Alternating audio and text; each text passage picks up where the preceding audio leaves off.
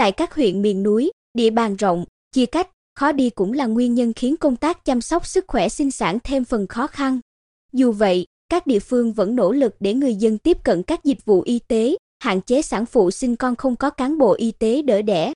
Theo báo cáo của Trung tâm Kiểm soát Bệnh tật tỉnh, tỷ lệ đẻ tại nhà ở một số huyện miền núi, Trung Du không có cán bộ y tế đỡ vẫn còn cao.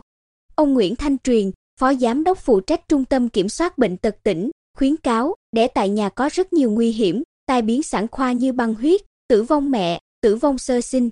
Do vậy, các địa phương nên tập trung hạn chế tình trạng này. Nói về lý do vẫn còn tình trạng đẻ tại nhà, ông Hứa Tự Thảo, giám đốc Trung tâm Y tế huyện Vĩnh Thạnh, cho biết hiện nay, việc có một số ca đẻ tại nhà không có cán bộ y tế đỡ chủ yếu rơi vào xã Vĩnh Sơn, vì họ ở trong nhà rẫy xa khu dân cư nên về địa phương không kịp.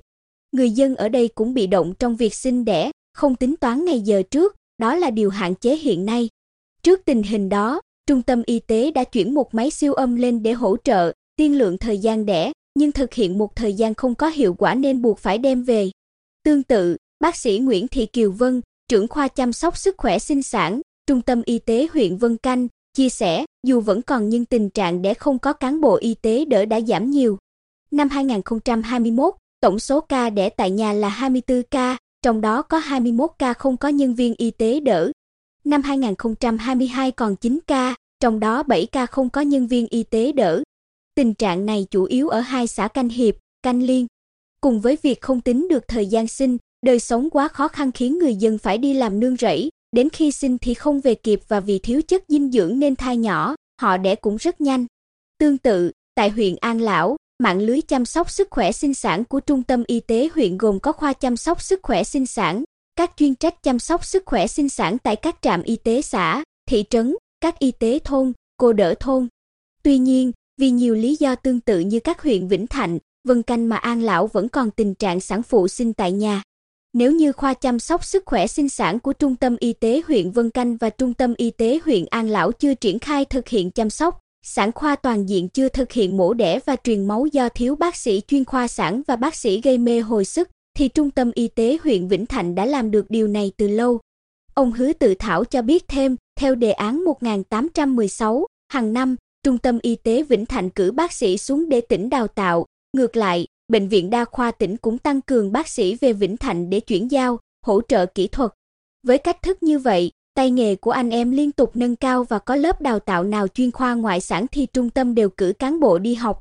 Nói chung đến giờ này, mặc dù ở miền núi nhưng trình độ chuyên môn của anh em ở tuyến huyện được cập nhật thường xuyên so với các bệnh viện bạn, kể cả bệnh viện đa khoa tỉnh chứ không riêng tuyến huyện. Hiện nay, về lĩnh vực phẫu thuật cấp cứu ngoại sản, Vĩnh Thạnh đã làm được tất cả thủ thuật và phẫu thuật vượt tuyến của bệnh viện hạng 1 và hạng 2. Cùng với đó là các dịch vụ xét nghiệm kèm theo. Ở đây cũng có máy móc trang thiết bị khá đầy đủ và cập nhật kiến thức chuyên môn thường xuyên nên đảm bảo từng kiếp mổ. Riêng vấn đề trình độ chuyên môn, thiết bị y tế kèm với kỹ năng được cập nhật thường xuyên cho nên hoạt động ngoại sản của trung tâm y tế duy trì ổn định.